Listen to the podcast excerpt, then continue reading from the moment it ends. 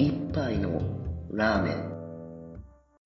この番組は深夜のラーメン屋で会社員2人が言ってそうなざれ言を語る番組です。会社員生活の営み。会社員2人が普段の生活をエンジョイさせる試行錯誤を話すコーナーです。ジャンルは仕事から趣味までその日の話の転がり具合で決まります。はい、始まりました。今日は一人で、ですね。で、話す内容は、アニメの批評で、タイトルは、秋葉メイド戦争になります。で、このアニメ何なのかっていうとですね、2022年10月から12月まで放送されてたアニメですね。で、制作は PA ワークスなので、で、まあ PA ワークスの中でも、よく作られてるお仕事アニメっていうのがあるんですけど、これもある意味お仕事アニメになってますと。はい。で、そもそもどういう作品なのかっていうとですね、時代背景が、1999年ですね。で、メイドに憧れて秋葉原にやってきた少女を軸に据えた、お仕事奮闘記という話ですね。まあ、だけども、この世界のメイド喫茶はちょっと一味違ってて、もうほとんど暴力団に近いような存在。まあ、ヤクザですね。はい。なので、そのヤクザがメイドをやっているような状態と考えてくれればいいと思います。で、その中で、各店舗が構想すると。で、まあ、このアニメの中では2大勢力があって、なんか、ケダモノランドグループっていう主人公の子がやってきてる店舗の方のグループですね。で、もう一つが、メイドリアングループっていうのがあって、で、この2つの、まあ、グループが、潰し合うというのが全体の大きな話の流れになってますね。で、潰し合った結果、さらに内際まで始めると。はい。まあ、なので、さっき言った潰し合うとか、内際をやるとかいう話っていうのは、まあ、単に可愛らしい話というわけではなくて、まあ、実際に、銃器を持って戦って相手をやっつけてしまうという、もう普通のヤクザものというか、人気者の、そういうやり方なんですね。はい。で、今、お仕事アニメって言ったのは、これは別にメイドのお仕事のアニメではなくて、人気者ですね。だからヤクザのお仕事アニメだと考えて見ていただければ意味がわかるかなと思います。はい。で、ですね。そもそも主人公がこれ結構純粋な、女の子になってて、で、この子がまあほとんどなんか語り部みたいな感じで起動してて、で、周囲のそのメイドの人たちの因縁みたいなのが徐々に語られていくという風な構成になってて、で、まあ最後は自分自身が尊敬してるそのメイドの人が、まあ、ひどい目に遭うというか、はい。その仇討ちをするみたいな感じの話になってますね。で、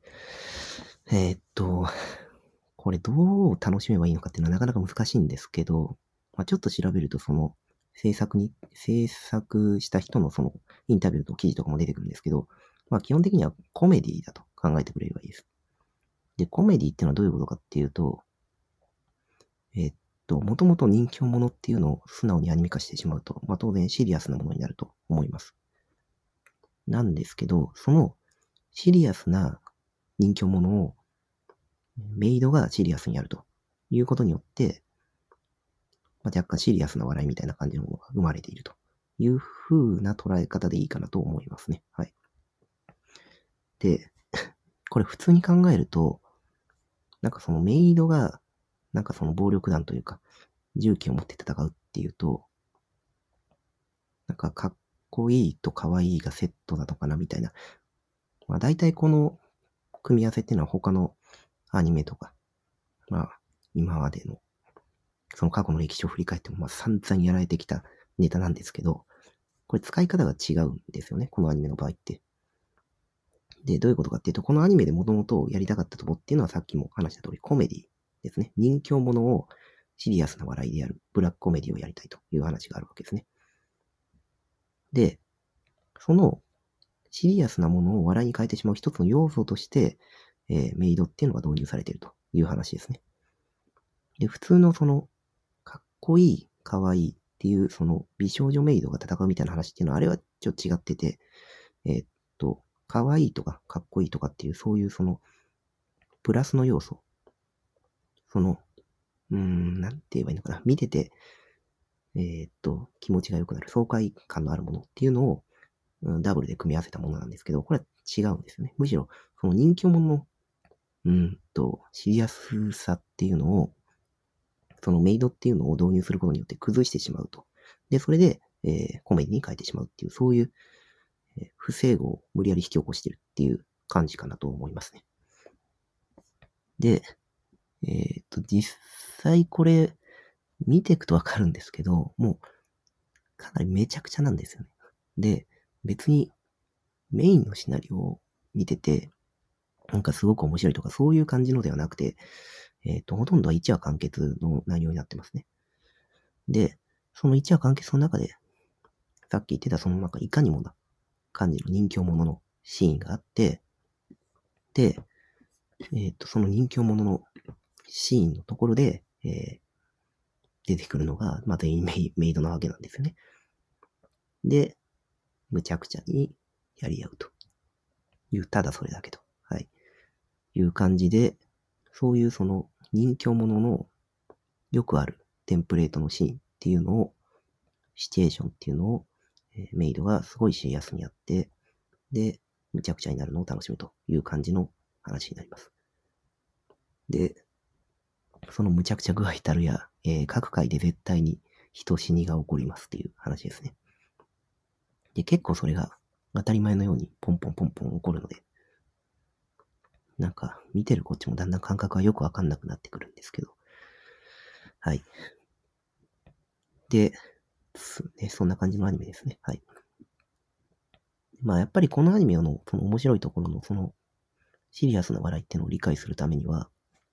やっぱり人気者っていうのがもともとある程度、あ、こんな感じだなっていうのを知ってないと結構難しいんじゃないのかっていうのは正直思いましたね。はい。でないと、なんかただ単に滑っちゃう。その、本来人気者っていうところの知りやすさっていうのを知ってた上で、それをメイドっていうので崩してくるっていうのを構成になって、笑いが生まれるっていう話なので、元々のその人気者っていうのの知りやすさっていうのをこう理解できないとかいう話になるとなかなか難しいと思います。で、最近やっぱり人気者、まあ昭和の時代がやっぱ多かったと思うんですけど、まあ、減りましたよね。てかもうほとんどやってないじゃないですか。なので、これはやっぱりおっさん向けだなっていうのは見てて思いましたね。はい。で、あとは時代背景もそうですよね。1999年っていうのは、まあかなり、もともとその当時にメイド喫茶はないらしいんですけど、まあおっさん向けだよなっていうのは思いますね。はい。まあもともとこの時代背景にしてる理由っていうのが、スマホを使わせたくないとか、そういう理由があったらしいんですけど、まあ元々のこのアニメの時代設計に合うっていう意味で、この世紀末感漂うこの年代が選ばれているそうですね。はい。まあだけど、それが結果的に多分おじさんを引きつける要因になってる気はします。はい。という感じの作品ですね。まあなのでこれを見たときに、なんだろうな。その、まあ、正直、最初から最後まで見ても何も得られない作品だと正直思いますが、まあ、見てる最中のところで、なんだか、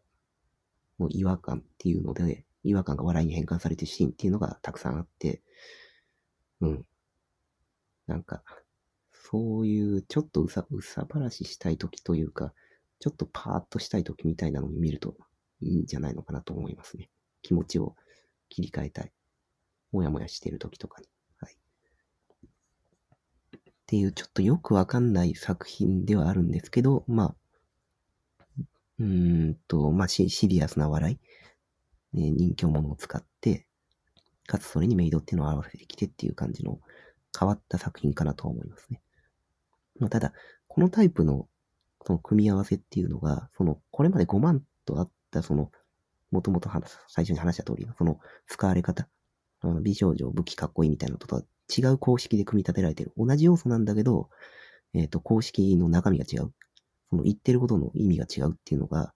面白いなと思った作品でした。はい、以上です。